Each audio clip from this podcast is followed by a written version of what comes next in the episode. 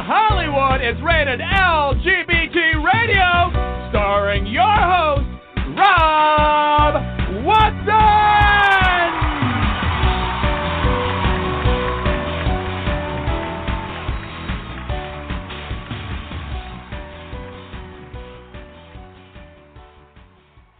Good afternoon, good evening, good day. Um, whenever you happen to be listening to our podcast, we welcome you. Um, this is Rated LGBT Radio, and I am your host, Rob Watson. Um, today we have a, a, really, actually, pretty important show.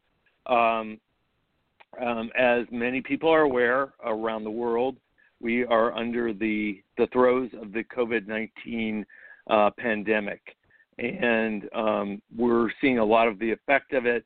Um, it has been noted that uh, many people of color are hit particularly hard and in devastating ways because um, of different health issues that are um, contributing to making the the impact even worse. Um, there is speculation um, on how bad is this this um, impact, COVID 19 impact on LGBTQ people. Uh, we have a population that potentially has a higher um, uh, HIV population.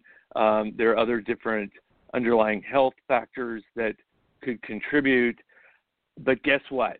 No one knows what the impact is because in all 50 states, no one is asking those questions. Well, we have one state senator in California who wants to change that. Um, senator Scott Wiener is um, introducing a bill to the California state legislature that would mandate the collection of that kind of data so we know more about that. And we have him uh, coming on today, and we are going to ask him all about that. First, I want to uh, welcome onto the show my co host, Brody Levesque. Brody. Hey, good morning, good afternoon, and hello, folks. Hey, Rob. Um, before we get started with the show, um, I'd like to go ahead and uh, put the latest numbers out there. These were as of yesterday. In the United States, there were 1,231,992 Americans who tested positive for COVID 19. We lost 73,573 Americans to the disease. NBC News is reporting that there has been added complications that are now affecting children under the age of 12. Uh, that has created even more difficulties, including cardiac arrest and other problems. In California, they're looking at 60,724 cases of COVID 19, and the state has experienced 2,461 deaths. Uh, California, along with some other jurisdictions, uh, have definitely been ahead of the curve in terms of uh, trying to manage this crisis. Uh, California Governor Gavin Newsom uh, has uh, been briefing those of us in the press corps daily on the updates, what's going on, the executive orders, and some of the actions that his administration uh, have been taking in terms of managing and dealing with the crisis. Some of those actions have drawn criticism uh, from state lawmakers uh, who said that he stepped a little bit out of bounds uh, by doing that. In New York, of course, uh, New York Governor Andrew Cuomo uh, has been the leading face of the crisis management. Uh, even at a time when the White House and the Trump administration, quite frankly, has not. Uh, at this point, uh, experts at the Centers for Disease Control in Atlanta, the National Institutes of Health, are telling us that while states like California, New York, and the others uh, that took early action uh, and were very proactive about prescriptive uh, measures, uh, states that weren't quite so much, and even now, particularly, we have 23 states that will be reopening um, and actually already has started. Uh, we're looking at a potential second surge in COVID cases, so this is getting serious. Uh, the conversations right. that we're going to be having with, um, with Senator Wiener uh, center in on a demographic and a population uh, that has been more or less wrapped up into the larger whole, but without uh, a look at the specific needs and issues of the community. That same criticism has been leveled against uh, the black and Hispanic uh, counts and Asian counts for the COVID uh, crisis as well. So that's kind of what we're looking at so far, Rob. Okay, and with that, I want to um, bring on uh, Senator Wiener. Senator Wiener, welcome to the show. Uh, thank you so much for having me. Thank you so Good much morning. for number one, everything you do and everything you're doing, and thank you for joining us. Um, what what brought this issue to your attention, um, and tell us about the bill that you've just introduced. Sure. Um, well, I've been, uh, you know, active uh, advocating for the LGBTQ community for 30 years now. Time time flies. Going back to 1990 when I was in college in Durham, North Carolina. Um, and one one of the sort of perennial challenges that we face is a lot of times we know what's happening in our community. We know that some of the challenges, but the data often isn't there uh, because society um, has gotten better and better. There's still work to do, but society has gotten better at collecting demographic data around gender, race, um, around age, um, whether it relates to health conditions or other challenges. Uh, but society has really failed in collecting good data on LGBT people. And when that data does get collected, it tends to show extraordinary things. When we have collected data around rates of homelessness, for example, we see that LGBT Mm-hmm. people are, especially youth, dramatically disproportionately impacted. Or unemployment data on trans people, dramatic disproportionate impacts. But yet we don't collect that data. And when we don't have data, that means we don't have information and we become invisible. And we're seeing that with COVID 19. Uh, we have in the healthcare system, when people go, whether it's to get tested or in the hospital, you're usually asked about your race, about your gender, about your age, and you fill out those forms. You're not required to provide the information, but most people do, and that helps. And we see the disproportionate impacts on uh, Black and Brown communities. The African American community is being so horribly impacted by COVID 19. We saw uh, 4,000 tests were performed a few weeks ago in the Mission in San Francisco, and the Latinx uh, participation in that testing was less than half, but 95% of the positive tests were Latinx people. And thank God we have that data because now we know uh, what that there are these underlying disparities, and we need to focus resources. Um, yet for LGBTQ people, no data is being collected on COVID 19. We know that our community has health risks around increased rates of HIV, certain kinds of cancer, smoking, homelessness, all risk factors, uh, and yet the data isn't being collected. And so we are pushing uh, the administration and the California Department of Public Health to immediately start collecting that data as we do more testing, as we gather, as, as we do contact tracing, to start gathering data on our community immediately. We think it might already be required under existing law. We're investigating that. Uh, but at in an abundance of caution, I introduced legislation earlier this week, Senate Bill 932, uh, that mandates collection of this data. Uh, uh, that's um, thank you so much for that, and and um, that it is such an important thing. Um, I do want to highlight um, your legacy with the LGBTQ community. Um, uh, as you said, you have been, you know, advocating and being being there for us for for decades.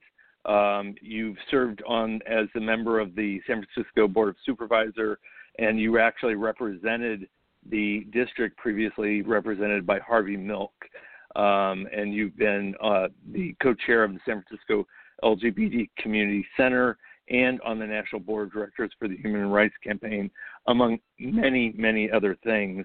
Um, it, one of the things for me personally is a, and now it's getting far more distant, but um, it is still painful, and that is the treatment of um, particularly gay men um, in the 80s by the United States and the the um, AIDS epidemic, which was virtually ignored for years. Um, how is this legacy kind of emotionally playing into this situation for you? Well, um, I uh, I was born in 1970. Uh, yes, I'm about to turn 50, um, and I I came of age as a gay man, um, which I guess is a, a polite way of saying when I started became sexually active uh, in 1987 when I was 17 years old, and that was a you know uh, when I became sort of very self-aware as a gay man, uh, and that was a very very scary time as a 17 year old to enter a community decimated by the HIV/AIDS pandemic with no real effective treatment and being so ignored by society. Um, outside of certain cities like San Francisco or LA or sometimes uh, New York City, uh, we were just being ignored. Um, and this virus was raging and it was just wiping people out and uh, just blowing up, disrupting communities. Uh, and, and, and I was lucky that you know had I been born five years earlier, you know I'd be more likely to be dead now and to have lost all my friends. And so for many, you know, in San Francisco, in the community where I have lived for 23 years and I represent, we have so many long-term survivors, both long-term survivors who have HIV, but also long-term survivors who don't have HIV but went through it and lost so many people, people who are LGBT mm-hmm. and people who are straight, and they uh, and so there's a level of trauma, of PTSD, having gone through a pandemic, and then all of a sudden it's like, oh no, here we go again, um, with mm-hmm. you know the and people people dying, and and you know especially long-term survivors who are now you know a, lot of them in their 60s and their 70s, even their 80s, so they're in multiple high-risk groups, uh, and people are really it, it, it brings back that trauma um, but also, what uh, you know, what COVID-19 is showing us, which it, it's really it, it really complements what HIV showed us. First of all, the health disparities that we continue to have certain communities that are treated terribly. It was, you know, gay men, and trans people, and now we're seeing with communities of color who are living in overcrowded housing, who are forced to go to work as service workers without proper. But we also on the positive side, we see what's possible when everyone is affected, not not equally, but you know everyone's at risk. All of a sudden, the federal government can spend trillions of dollars to support people who are impacted. To we see this just like unbelievable investment in vaccine and uh, pharmaceutical research to try to quickly come up with a vaccine or at least uh, more effective treatments. You know, God, what what would have happened had we seen this level of response in 1980 mm-hmm. HIV? How many lives would have been saved? How many how many mentors to people like you and me would still have been around? We lost a generation of mentorship in our community, of leadership, of of, cre- of creative people, political leaders, business leaders, just people who were gone and affected our community for decades. But uh, you know, this shows that we are able to, when we want to, to invest in public health and to invest in truly fighting a pandemic early on. No, those are, are brilliant points, uh, and the PTSD I think is very real. Um, also, you know, I'm I'm a few years older than you, um, so I I was much more um, involved and and affected by the the the deep part of that uh, when it was happening. And one thing that is a little bit parallel is that the experience of the virus is somewhat segmented. Um, like we've got communities that have very few cases or relatively few cases yet. They're under protection so that they don't experience it. And a lot of the people there are reacting in this kind of um, oh my God, this is a conspiracy, it's not real, everything else. And a lot of society, when the AIDS epidemic was was hitting, was that way as well. Where if you were gay and you had gay friends, and I'm in that group that you described, that you know all of my close friends at that time are now passed away, um, and passed away around that time. um, where I would then interact with the heterosexual part of my life, you know, my family and you know business and everything else, and they were completely oblivious to it. Completely, it was it didn't wasn't in their world whatsoever. It was somewhere over some other wall that they were unconscious of, and it just um, yeah, it's uh, so hopefully we are taking that experience forward and hopefully influencing this this time around in, in a better way. And your work obviously um, is is all part of that and and very important. Um, Brody. Good morning, Senator Wiener. How are you, sir? Morning. I'm I'm I'm doing great. Thank you. No problem. Uh, Senator, um, in a conversation I'd had with Governor Newsom in a press conference earlier in the week, uh, he had assured me that even though he didn't have the numbers uh, or any grip on the data, that he would uh, have some reach out to me. Uh, as a direct result, the person who did was actually the director of the California Public Health Department, Dr. Sonia Angell. Uh, Dr. Angell and I had a conversation uh, ironically enough, I understand, uh, after she'd had a conversation with you and the legislative LGBTQ caucus. Um, Dr. Angell's discussion with me centered around the metrics of contact tracing and the push forward on that as a means by which they would be able to more accurately determine these numbers. Now, I'd had a conversation over the last month or so, Senator, with uh, medical examiners' offices all over the state of California, and the coroners are telling me that, well, actually, you know, we can actually collect this data. It's not that big of a deal. We can, if we don't get it from family members, we can have our investigators scour it off of social media or friends or so forth. And I mm-hmm. asked Dr. Angell about that, and because apparently my understanding, and Senator, please correct me if I'm wrong, that currently the only thing that they're asking is the gender of your spouse so that would only be or significant other. So that yeah. kind of limits, you know, our transgender population, you know, our mm-hmm. queer kids, our non-binary kids, uh, and it, it completely also, you know, as you know, sir, uh, leaves the entire homeless population out of the equation. Looking at your bill, looking at the direction and looking at the direction the caucus is taking, what do you think is the most important thrust uh, in terms of these issues on contact tracing yeah. that Dr. Angell raised with me. Yeah, so a couple of things. We did our LGBTQ um, legislative caucus. We had a um, meeting, a virtual meeting uh, with the governor and Dr. Angell um, and other uh, gubernatorial staff uh, earlier this week. I think it was on Tuesday. It was a, it was a very good meeting. Uh, you know, Governor Newsom has been a long time ally and champion uh, for the LGBTQ community. I've known him for over 20 years. I uh, I trust him to get it with our community, uh, and he and Dr. Angell absolutely acknowledge that we're that this data needs to happen, that we need to do better. Um, at our we had a, a Senate oversight hearing yesterday, our new special committee on pandemic emergency response, and um, uh, Dr. Charity Dean, who's number two at the Department of Public Health, was there. She acknowledged it again. Uh, they all committed they're going to work with us. Um, contact tracing clearly is a big opportunity to collect data because you are, when you do contact tracing, uh, you are interacting both with the people who are who have tested positive. So you're doing an interview with the person who tested positive, and then you are interacting with all of their contacts. And so that is a big opportunity to collect data. I do want to see the data collected at the point of testing. If we're going to be dramatic, you know, doing 60,000 tests a day, you know, mm-hmm. starting soon, we're up to 30. We've really we've gone from 15 to 20 to 30,000 just in the last couple of weeks. So we're ramping it up. We're now going to be for the foreseeable future doing enormous amounts of testing. We need to change that the, that you know entry point so that when people get tested, they are asked uh, this question.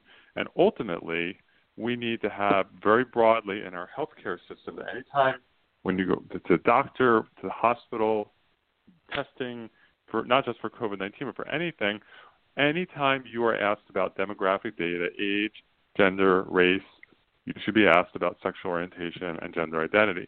Um, now, that's something we're not going to solve this year. Um, we're going to mm-hmm. look at existing law and see how it needs to be filled out, and next year we're going to work uh, look at legislation on that. Uh, the death certificate issue is a real one. We actually looked at that issue earlier this year, and at some point I think we have to do it to make sure that for because especially when you look at, for example, uh, LGBT youth suicide or mm-hmm. transgender murders, you know these yeah. are categories where we know it's happening. You know, these problems are in our community, and yet they're not collecting that data as part of the death certificate. So there's a lot of work to do. Right now we're focused on COVID, but going forward it has to be broader. Okay. Senator, I have a quick follow up. I know that you're going to have to go here shortly because you have legislative yep. business.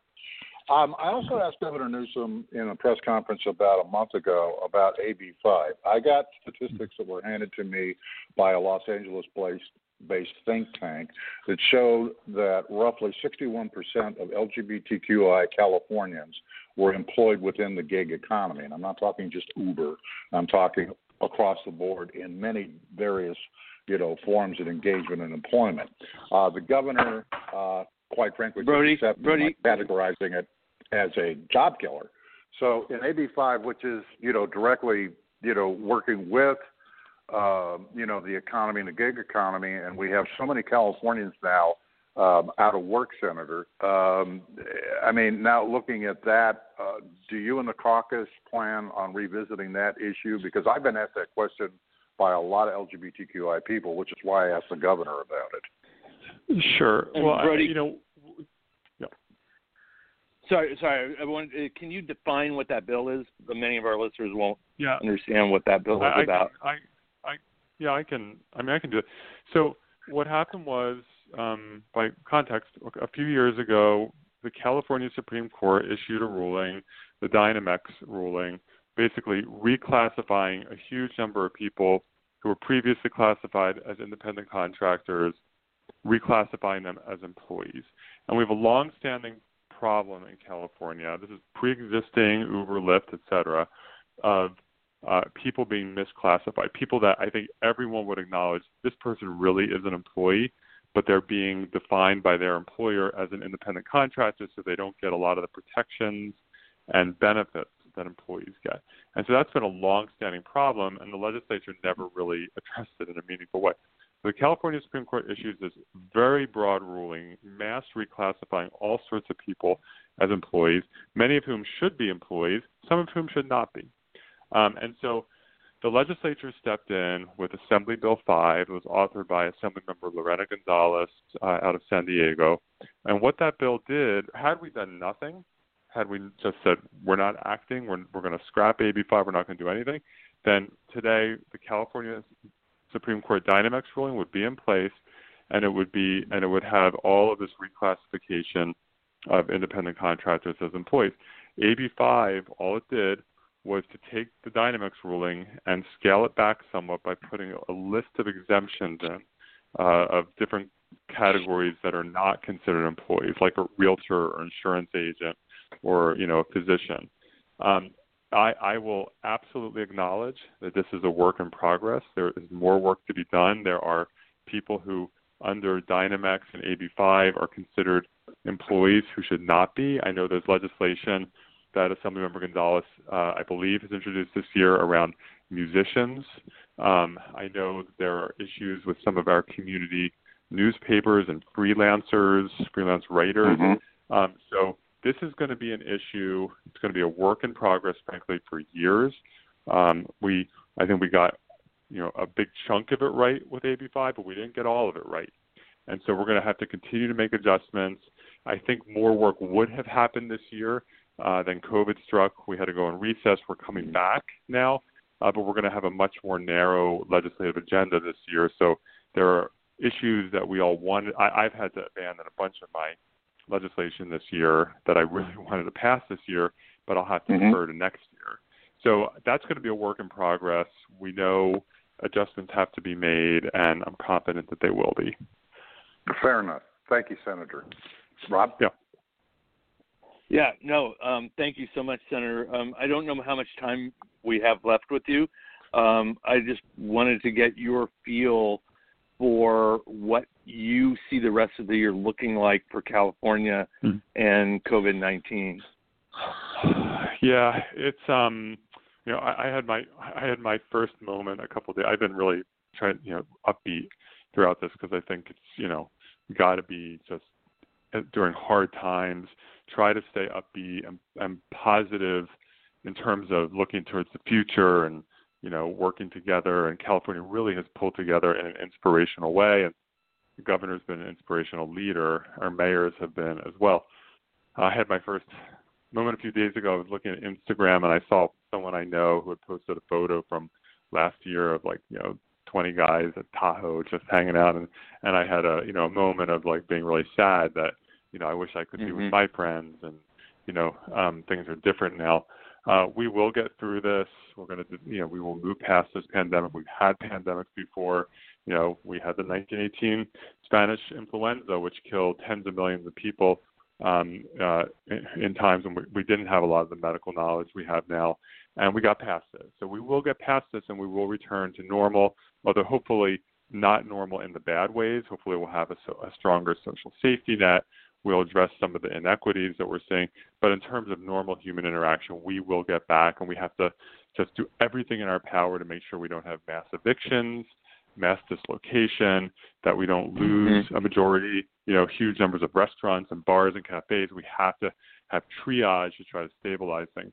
But the rest of the year is going to be different and difficult. We know that we're, you know, projection today that we're going to see 16% unemployment in California. That's extraordinary, just extraordinary.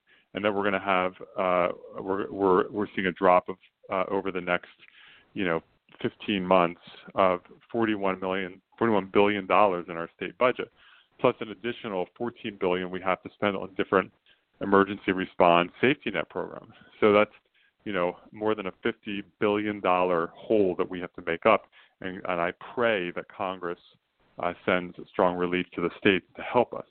Um, so it is we're going to have a very ugly budget. It's going to really challenge our ability to do some of the things that we need to do because we can't engage in deficit spending in California. Um, we're going to see huge stresses on our small businesses and our nonprofits. And LGBTQ nonprofits are really struggling now because they tend not to have mm-hmm. endowments, tend to be very event based fundraising. Uh, we talked to the governor about that as well, uh, and it is on his radar. Um, and, you know, we're going to, you know, uh, and for, for our community in particular, you know, it's a very social community. We we go out to the bars. Um, people go out, you know, to the bathhouses. People go out to all the different, you know, ways that we interact and socialize with each other. Um, we need we want to get back to that, and it's going to be slow. But you know, I think uh, my hope is that by over the summer or into the fall, we'll start seeing a lot of that start again. But it'll be different. We're going to be wearing masks for a long time. Uh, we are, you know, things are going to be just different, but we have to all work really hard to get as close to normal as we can in a healthy way, understanding that over time things will get back to normal. Yeah, no, thank you, uh, thank you for that that overview.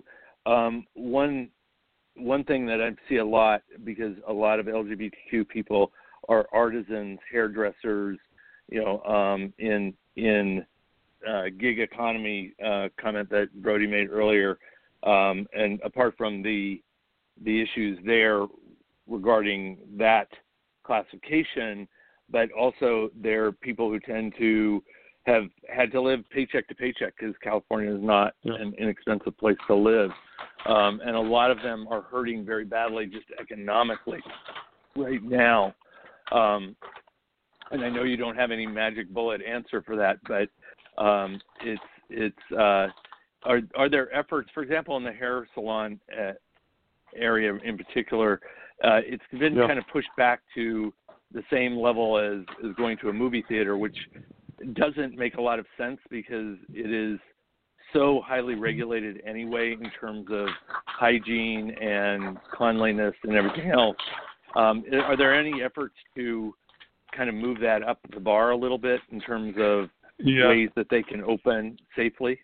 Yeah, I mean we'll, we'll see. That's a you know obviously a public health question. I, I know that our hair salons, in particular beauty salons, are that they are really, really hurting. I've been sending, even though even though I haven't had a haircut now in nine and a half weeks, I send the guy who cuts my hair a check, you know, every month, and my friends are doing that as well. We all should be doing that to support people.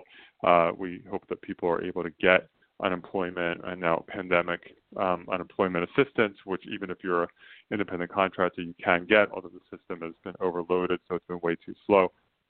Um, and uh, you know, we do need to get the salons, the hair uh, places reopen. You're right because you know it, it's inherently closer contact. You have to be close to each other.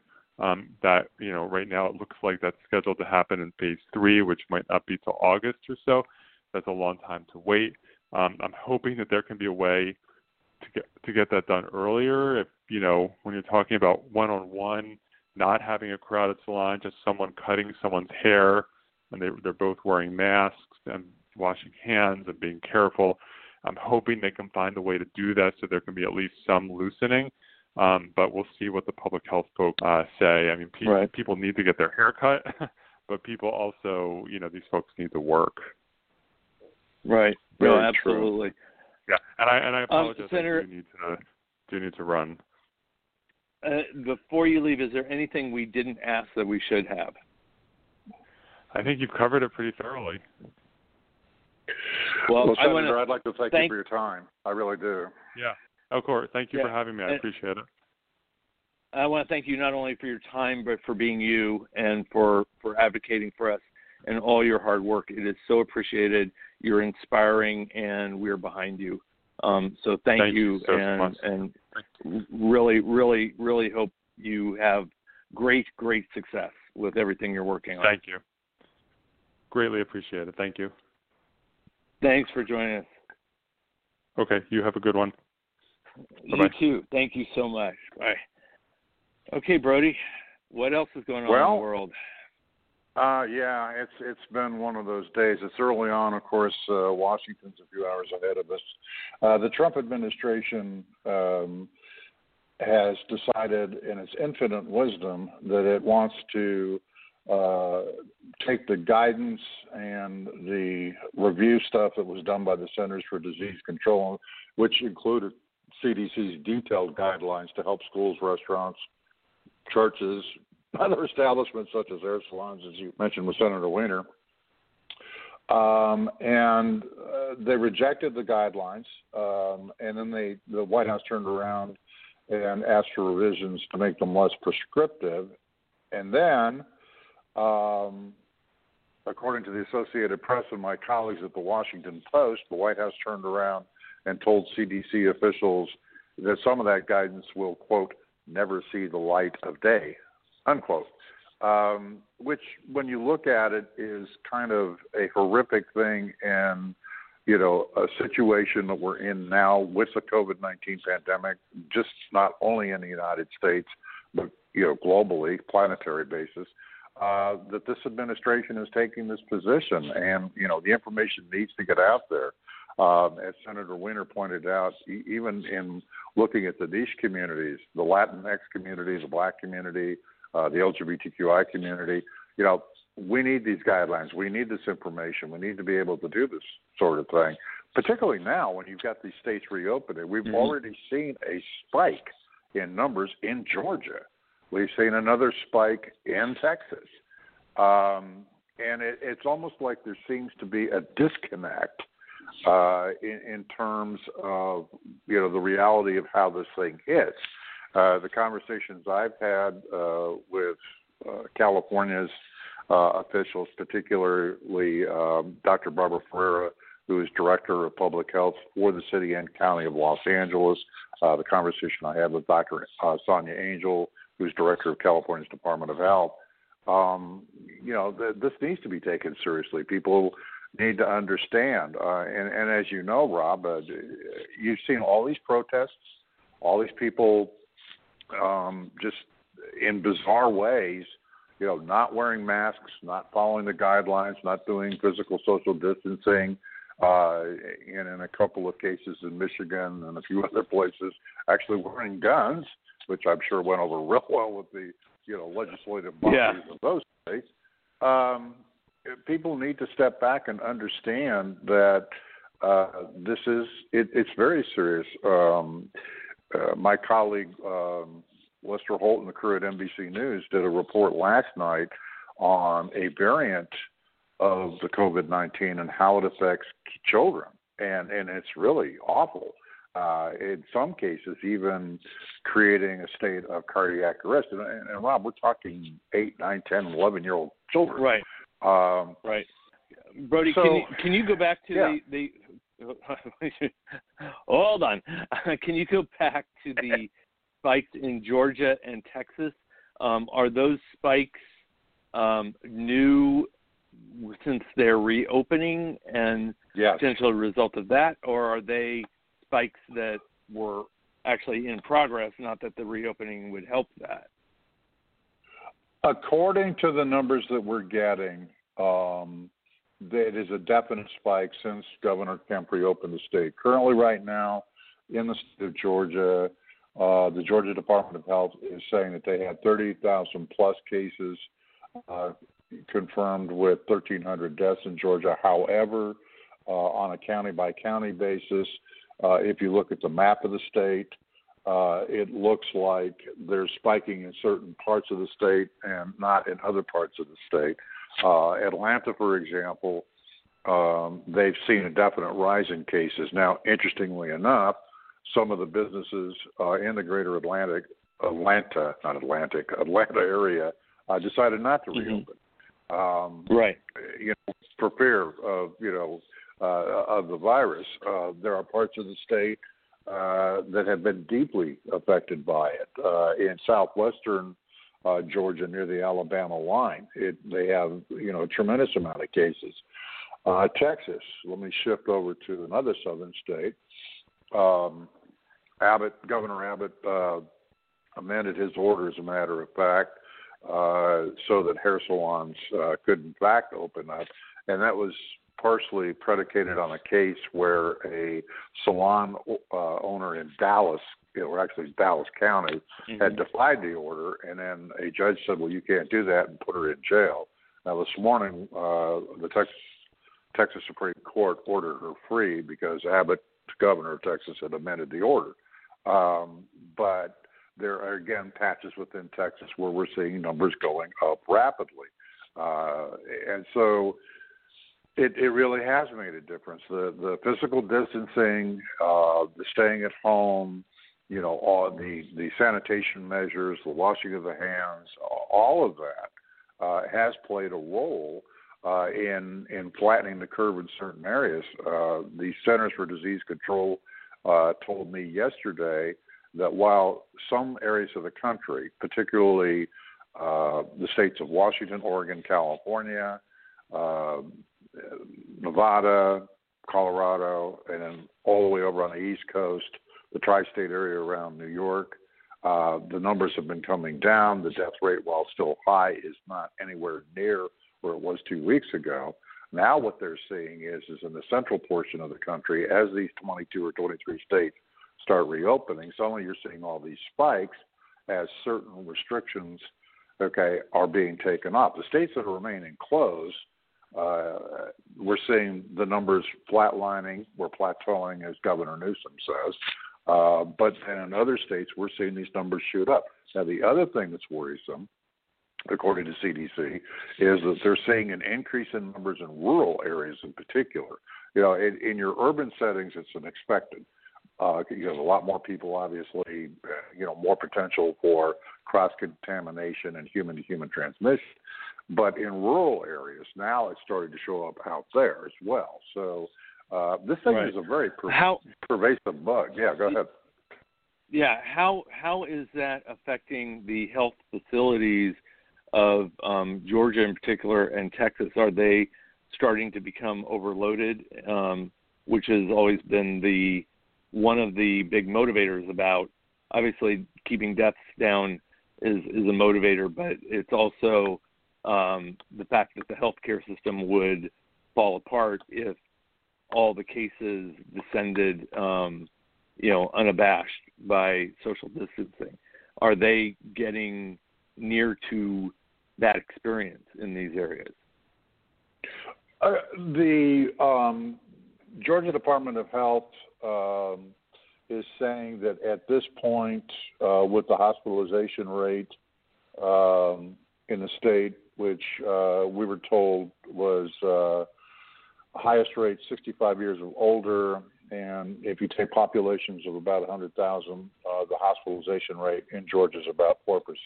They currently um, are looking like they do have enough uh, hospital beds uh, and the ability uh, to manage the caseload they have now. However, they're cautioning that there are limitations on that. Now, as you know, some of the other states uh, have had extra surplus in certain pieces of equipment that could be required in Georgia, such as ventilators. And governors of those states, California, New York, and the ones that have kind of a overstock, if you will, uh, are willing to help out. Uh, the critical need area, though, is in personal protection equipment or PPE, as more commonly referred to as. Um, and that's that's really where Georgia's going to be running into some severe difficulties. Is that they're not going to have enough uh, N95 uh, masks and, and PPE for their first responders and their healthcare workers. Um, as it worsens and as the state's infection rate uh, climbs up, uh, this is going to present a problem uh, for Georgia's Department uh, of Public Health. Um, we're also seeing that, by the way, in places like Mississippi, Louisiana. Uh, New Orleans has been a hot spot for the COVID 19. Uh, and so these the, the, the biggest critical need areas, of course, are PPE supplies and um, having access to them. Um, certain states like New York, California, Washington State, uh, you know, their governors have been able to accumulate a great deal of uh, contracts on PPE, and they, they've been able to bring a lot more in.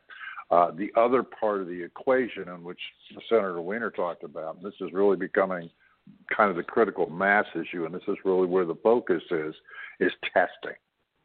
Uh, you know, right now, uh, yesterday the White House, uh, you know, threw some numbers out in terms of you know how many tests have been accomplished across the United States.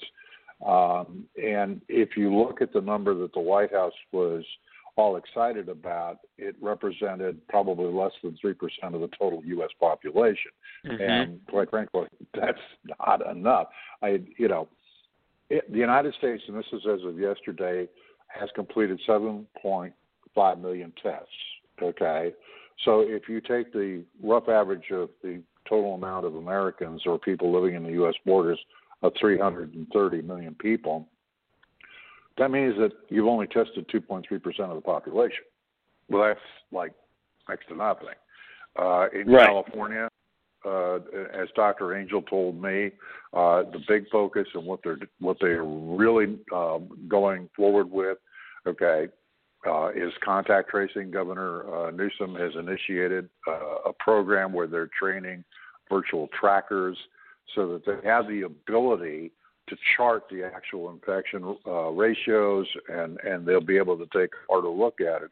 And again, it's all data points and data driven, as Senator Wiener just uh, said.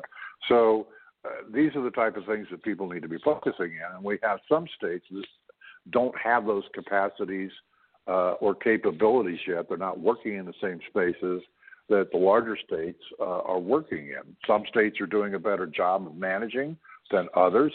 Uh, and and again, it just comes back to basics: um, basic hygiene, wearing masks in public, social distancing.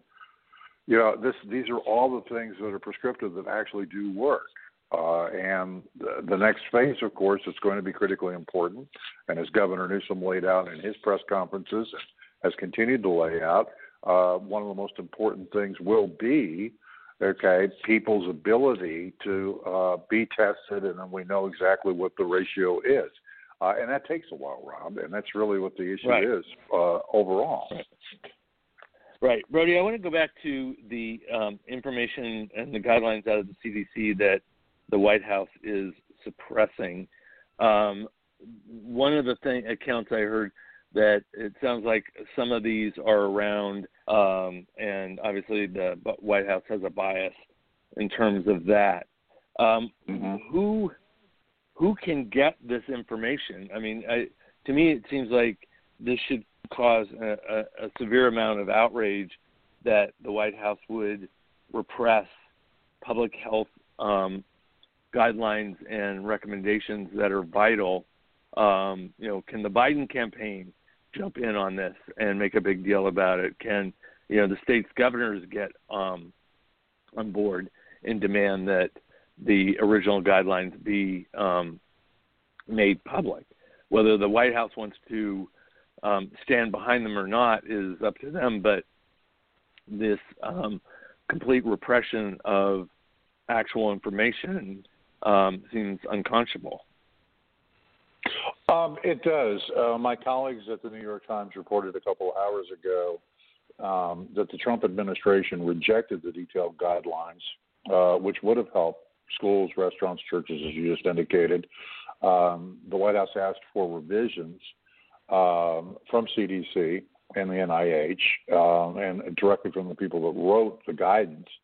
Um, but CDC is saying, well, we're not sure it's going to get posted uh, publicly. Sources told the New York Times that in a senior staff meeting uh, at the White House last week, White House Chief of Staff Mark Meadows uh, expressed concern that the guidelines were overly prescriptive. Um, and, uh, you know, the thing of it is, is the guidance that was uh, given by sources and was obtained by the New York Times, uh, you know, has sections dealing directly with child care programs, schools, day camps, right. Communities of faith, employers with you know vulnerable workers. Um, you know, Trump has been all about getting the economy, you know, reopen, reopen, reopen, reopen. I mean, this is the worst economic meltdown uh, well, globally, but particularly for the United States, since the worst of the Great Depression, which was between 1932 and 1935. Those were the you know we, we were running 24 to 25 percent unemployment during that time period. Um, this detailed CDC guidance, the New York Times uh, uh, said that was, and this is guidance that was seen by members of the White House task force. Um, you know, they looked at it and they viewed this as a document that would slow down the efforts, okay, uh, to reopen the economy. Uh, as a matter of fact, uh, the Associated Press was the first to report on that fact. Um, uh, you know, this guidance was established and submitted to help states and governments adopt measures uh, that would keep the virus from spreading. You know, there's there's two parts to this, but the most important part, you know, in a very, very, very basic area, uh, is the fact that we don't want this damn thing spreading, especially now that, as Lester and the crew at NBC reported last night, now we have a variant of it that's attacking children in, in a very lethal way. Uh, we already know that the virus is extremely uh, lethal to the elderly, particularly elderly people uh, who have compromised respiratory or other immune system uh, issues, uh, people that uh, have emphysema or some sort of you know respiratory illnesses, uh, even those uh, who have had pneumonia uh, re- on a reoccurring basis. So all of these things put together, uh, you know, the thrust should be on the human way um, to do it. Um, you know, as, as Senator Wiener just outlined, he, you know, next year here in California, uh, is going to be rough. So it's going to be rough. But to have the White House, you know, say, well, well, wait, that's just too much, and we're not going to let this see the light of day. Yeah, the governors may have access to it, and the Department of Health uh, directors across the United States, including Dr. Angell in California here, would be able to get to it. But you know, not having it publicly available doesn't help. You know, it, it also means that um, the Trump administration is kind of paying lip service, okay, to protection. Yeah, when you look at the amount right. of people, Rob, okay, that uh, alone that filed for unemployment, okay, since the they started charting this thing. I mean, you're talking 22 to 24 million Americans are out of work right now, and a lot of them probably aren't going to go back to work because the jobs that they had just won't exist anymore. There's a lot of small businesses that just simply won't survive economically. Um, but you know, there's a baseline, and the baseline is right. But there, there's also an issue, though, Brody. I think that's going to crop up where in these places where the economy is quote unquote opening up, and that's where these guidelines come in come out to be kind of important, is because if the true recommendation for safety is one thing and the mandate to open businesses is another, then there are going to be employees who are going to essentially be forced back into work because they will no longer get unemployment benefits. You know, in other words, the you know the the business is opening, the boss says you have a job, therefore the unemployment service says you now no longer get unemployment because you're offered a job, but that job is being offered in a way that violates the CDC's true guidelines on what is safe. And I think mm-hmm. this is going to come to a head because I mean we've got the the squeaky wheel right now with these different groups of hundreds of people doing protests about opening the economy. And if you look at those protests, a lot of them are holding signs and and concepts that are ignorant. I mean, they're not they're not about the facts of the COVID-19 and what's safe and what's reasonable. They're simply going on, you know, freedom means I don't have to care is basically the theme, which is not reasonable. And a lot of the I, to to go back to an old phrase that you know the silent majority, um, I think is much more guarded on returning to work early and being susceptible to um, this virus. So I, I think there is some huge potential minefield in the way this is all developing. I, I don't disagree. I, and the thing of it is, is that you know there uh, and, and there's no real easy answers um, that you can look at in this, but I think that uh, you know, and and you were mentioning the craziness with the signs, and you know, as I you know indicated earlier, we had people invading state capitals with guns. Even um, I saw a uh, post on Twitter today by another journalist from, um, I believe, one of the Miami area television stations, and it was um, body cam footage uh, from a um, Dade County uh, sheriff's deputy who was moonlighting as security uh, for a Publix, which is a grocery store chain in Florida, and um, it, it's a guy that sounded like he was uh, Infowars nutcase uh, Alex Jones, going off on how the entire there was no pandemic. It was a red flag.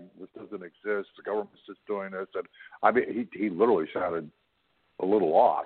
Um, and, and, and you know right down to the Alex Jones gesturing and everything else. The not funny part about that is is those aren't isolated incidences. We're seeing more and more and more of those, um, and we're seeing a lot of people doing a lot of pushback.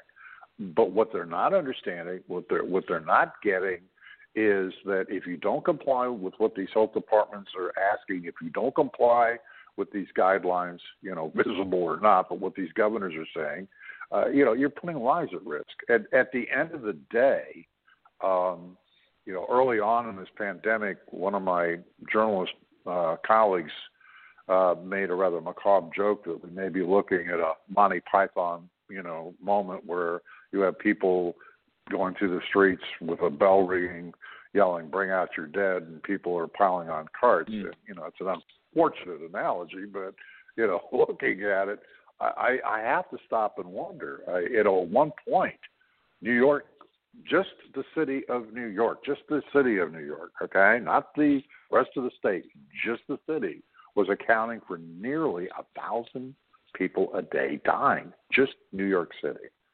Yeah, mm-hmm. you start multiplying that by urban areas all over the United States, and suddenly the Monty Python scenario becomes very unfunny. Um, right.